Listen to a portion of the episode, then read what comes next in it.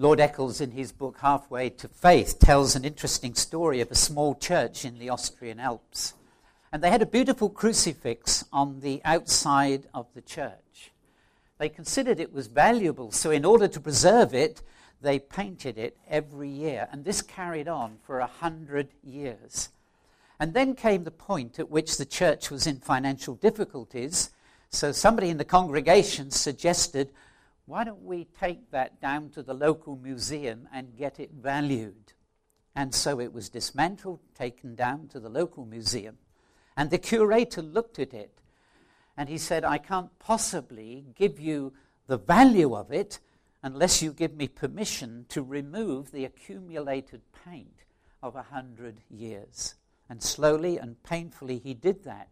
And when he got back to the bare wood, he found the most exquisite piece of carving he had seen.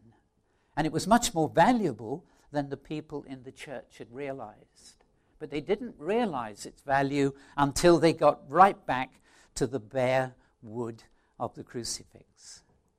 And when I thought about Christmas, I thought Christmas somehow over the centuries has been overlaid with all sorts of different things. We could sum them up under three headings human speculation, sentimental imagination, and commercial exploitation.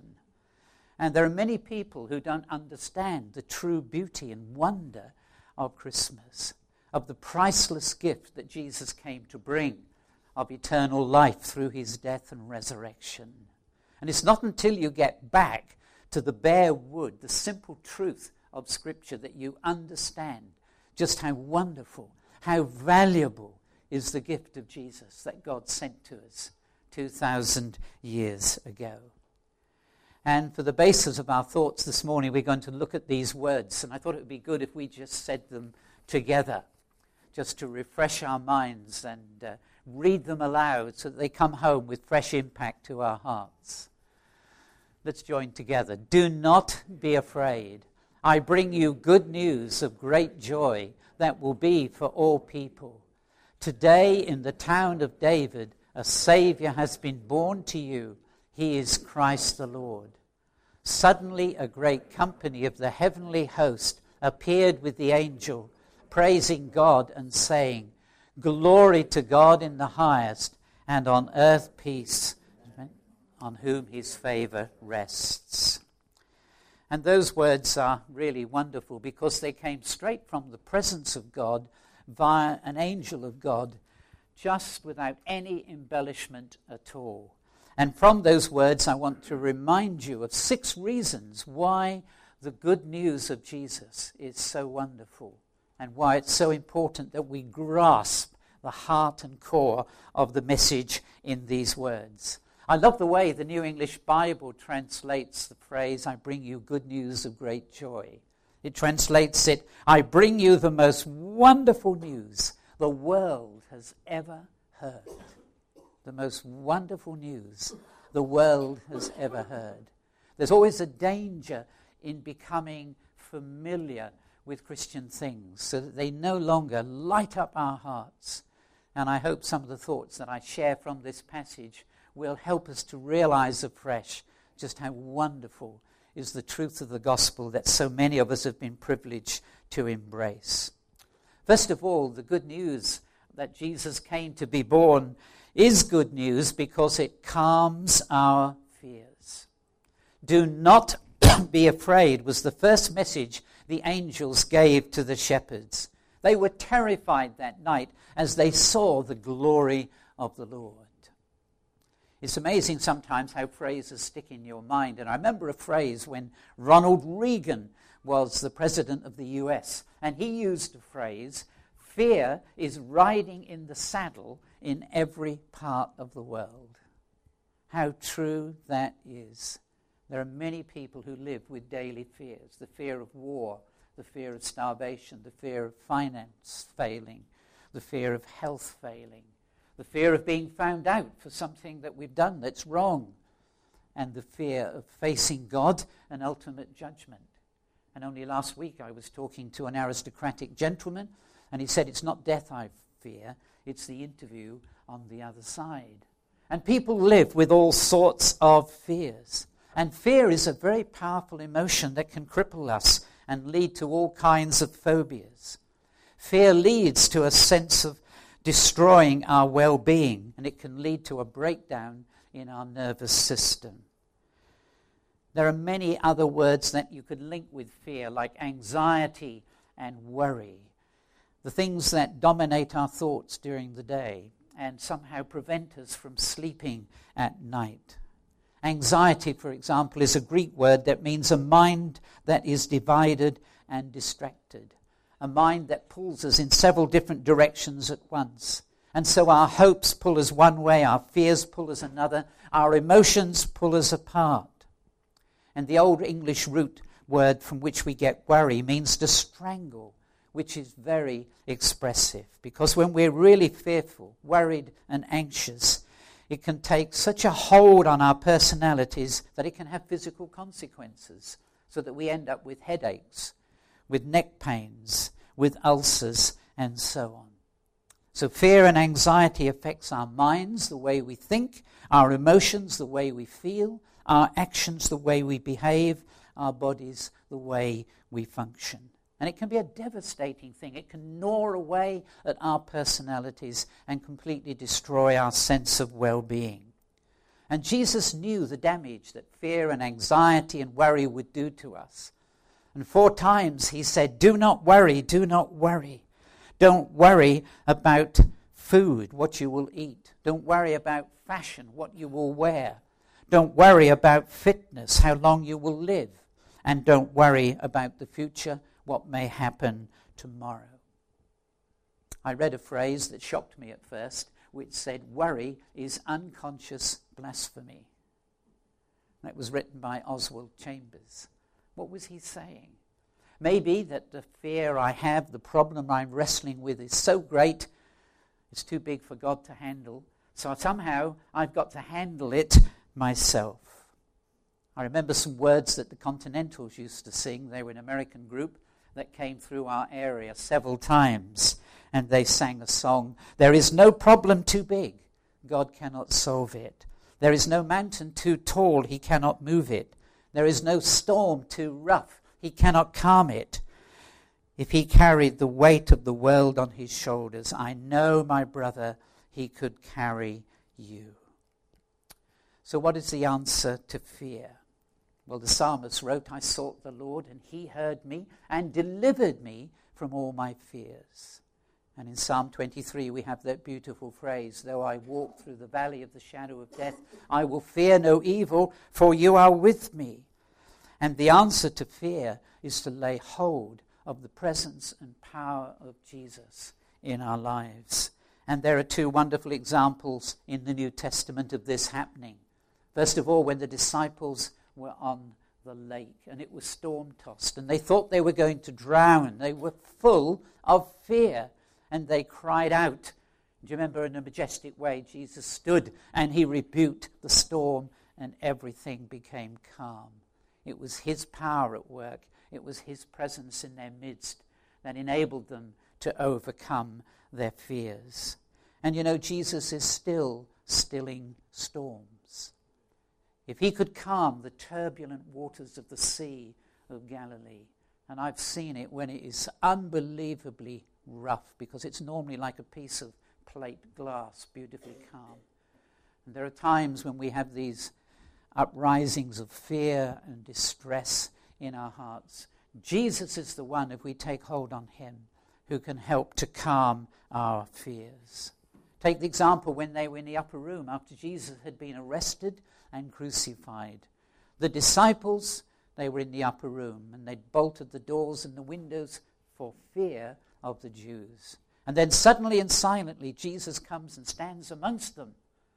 And he says, Shalom, why are you so afraid? And we're told the disciples were overjoyed when they saw the Lord. So again, it was his presence amongst them that made the difference. I remember being on the shores of Lake Galilee and hearing an old seasoned fisherman singing a song in broken English. Put your hand in the hand of the man who calmed the waters. Put your hand in the hand of the man who calmed the seas. Have you ever done that? unreservedly put your life into the hands of Jesus, made an unconditional surrender of your life to Him.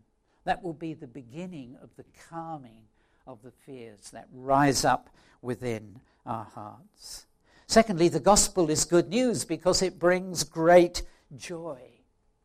When Jesus was born, the angel said, I bring you good news of great joy. And we know that fear is the enemy of joy. When Jesus comes to live in our lives and we live in a daily personal relationship with Him, He not only calms our fears, but He gives us great joy, even in the midst of difficult circumstances. There was so much joy at the time when Jesus was born. Mary was full of joy when it was revealed to her that she would be the mother of the Messiah. Her heart throbs with praise as she sings, My soul praises the Lord, and my spirit rejoices in God my Saviour. The shepherds rejoiced when they were privileged to receive the news, and they returned to Jerusalem, glorifying and praising God for all they had seen and heard. Simeon rejoiced when he took Jesus as a child into his arms, and he was able to say, I can depart in peace. My eyes have seen your salvation and the wise men rejoiced. And we're told that as they returned, they were overjoyed. The coming of joy when Jesus was born. And you know, joy is very much a Christian word, and it almost stands in contrast to the concept of happiness. Because happiness has in it the root word hap, and much of our happiness depends on those things that happen to us in life. So if good things happen, we are happy. If bad things happen, we are sad. Our moods tend to depend upon our circumstances in life. For some people, happiness is found in what you have and what you handle, material things. But as somebody put it, material things are subject to the law of diminishing returns. The more you have, the more you want. And the more you get, the less you enjoy what you have. Is that not true? So you're not going to find real happiness in that direction. Others perhaps would look for happiness in what they do, their calling in life, their vocation. And sometimes that can be good and rewarding, though for many people, work is so much pressure, even boring. But God gave us work as a blessing to put to work the gifts that He's invested in our lives. But real happiness is not so much in what you have or what you do, it's who you are, the person you become. The real world in which we, which we live isn't so much out there as in here. And what are we uh, like at night when we're alone? Are we happy people? Do we have real peace of mind? And that can only be discovered through the joy that's available to us in Jesus. There was a man called Principal Rainy, and he was one of those men born with a very happy face. And a child went up to him and said, Sir, you're always so happy. I think you must go to heaven every night. He left a definition of joy that some of you will recognize, which was then turned into a song. Joy is the flag which flies from the castle of the heart when the king is in residence. We know when the Queen is at Balmoral or at Sandringham because the flag is flying. And joy is the characteristic of a Christian's life when they're living in fellowship with Jesus. It's an expression that's shown in their faces. Joy in being forgiven, joy in worshiping God, joy in discovering truths in His Word, joy in fellowship with other people.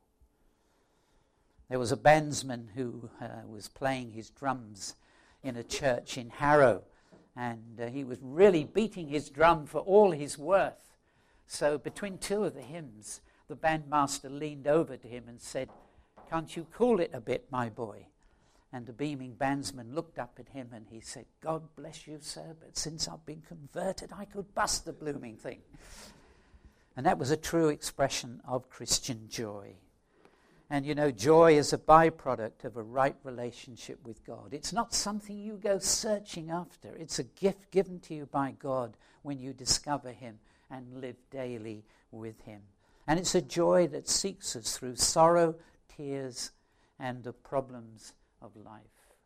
Habakkuk was a man who was facing bankruptcy. He was facing the fear of an invading army. He could see he was going to lose everything. And yet he was able to say, I will rejoice in the Lord. I will be joyful in God, my Savior. And the joy that God gives is not a joy that just evaporates when difficult and challenging things come in life.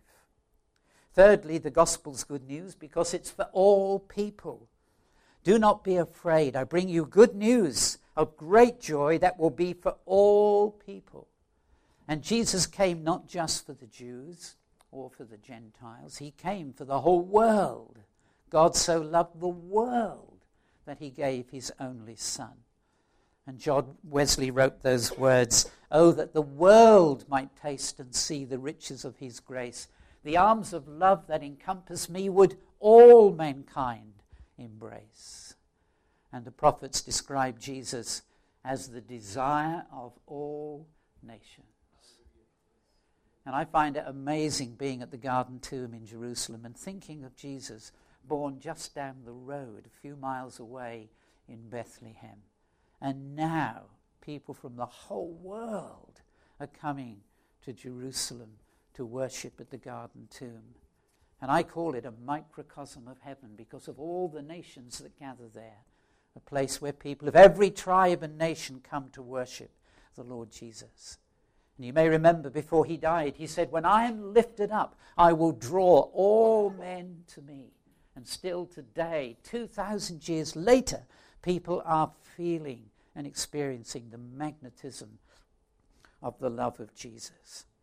And it's wonderful if you are an evangelist, a preacher like me and others, to know that wherever you go, whether it's a pub or a club, a school or a college, whether it's to important people or people in prison, I often go to our local prison and I love going there. It's the one place when I finish I get a standing ovation. Everybody stands up and claps. It doesn't happen in many churches, but I love going to our local prison. But wherever I go, I know I have a message that people needs to hear. Jesus came for everybody. But fourthly, the gospel's good news because it speaks of a savior. Today in the town of David a savior has been born to you who is Christ the Lord. I want you to notice what the angel did not say.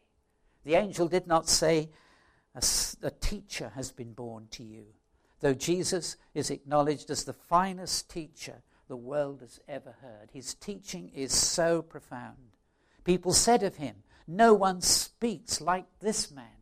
They marveled at the gracious words that came out of his mouth. And they said, He speaks with authority, not like the scribes the other religious leaders.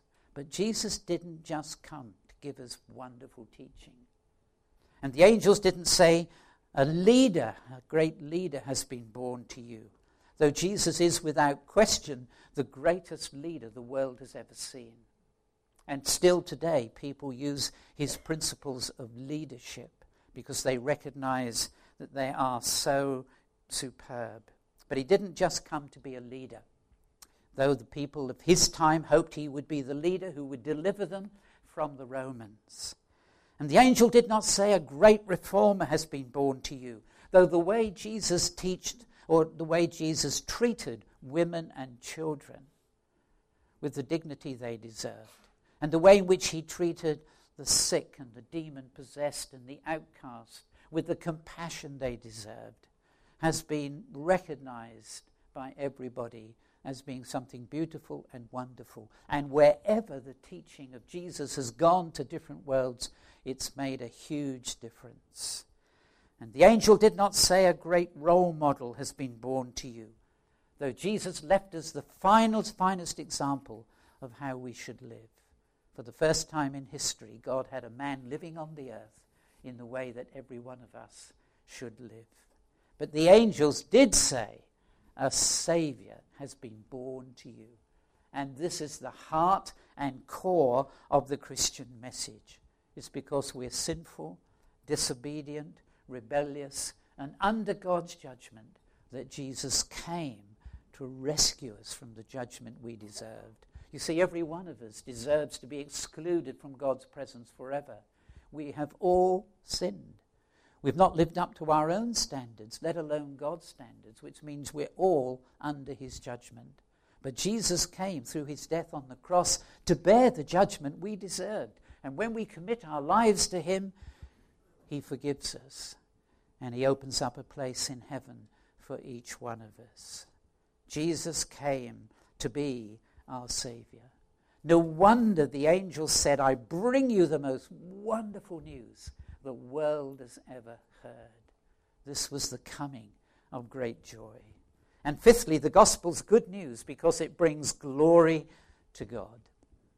Suddenly, a great company of the heavenly host appeared with the angel, praising God and saying, Glory to God in the highest. What God has done in sending Jesus to be our Savior means, if it's been an act of His grace, Always we should be praising Him and Him alone. We should never be taking praise to ourselves if God happens to use any one of us to introduce people to Jesus. As the psalmist wrote, Not unto us, not unto us, but unto your name be glory and praise. So the good news of Jesus has been given to us to share with other people. It's not been given to us to make money to build a reputation for ourselves, to build our own particular empire in order to get glory from men. The gospel is there to be shared with others. And it's interesting when Paul gives his testimony, he uses an interesting phrase. He says, They glorified God in me. He didn't say they glorified Annas, Ananias, who baptized me. And they didn't glorify me for the wonderful U turn that I made. They didn't glorify Barnabas, who nurtured him. They glorified God, who had transformed him. If you go to Westminster Abbey, there's a plaque that's been put up in honor of a very famous general whose name I can't remember. But the interesting thing about the plaque is three quarters of it is about the man who paid to have it put there, and only a quarter about the famous general. And it's just a little picture of how, as human beings, we can filch some of the glory for ourselves instead of giving God the glory when we see Him at work as a result of the gospel. And finally, the gospel is good news, the coming of Jesus, because it brings true and lasting peace the angel said, On earth peace to men on whom his favor rests. What a beautiful word peace is. The Hebrew word shalom, the Greek word is irene. It speaks of a total sense of well being, peace with God, being at peace with yourself, being at peace with other people around you. Hezekiah uh, in the King James Version, uses these words For peace I had great bitterness of soul, but you, O Lord, in love to my soul, has cast all my sins behind your back. And that leaves us in no doubt that the forgiveness of our sins is the forerunner of receiving God's peace. And you know, there were people who came to Jesus on earth, and he healed them and he forgave them. And then he used beautiful words of benediction. Your faith has saved you. Go in peace. Has Jesus ever said that to you? Because you have come to him and asked to be forgiveness. If you came to him today, he would whisper into your heart, Your faith has saved you. Go in peace. And you don't meet many people in life who are really at peace with God, with themselves, and with others. It's part of the good news that Jesus came to bring. So here is the coming of joy. What a historic and momentous moment in world history it was when Jesus was born. What a life transforming message we have to declare. Let's remind you of what the gospel brings. It calms our fear, it brings great joy, It's for all people, however rich or poor, or however bad they feel. It brings us salvation. It gives glory to God, and it brings true and lasting peace. Wonderful. Aren't you glad to be a Christian? Aren't you glad that Jesus has come to live within your heart? Then let's share this good news with others over Christmas. And if you've never taken that simple step of faith of committing your life to Jesus, speak to me or somebody else afterwards. Love to help you to bring into the bring you into the blessing of these wonderful gifts. God bless you and thank you for listening.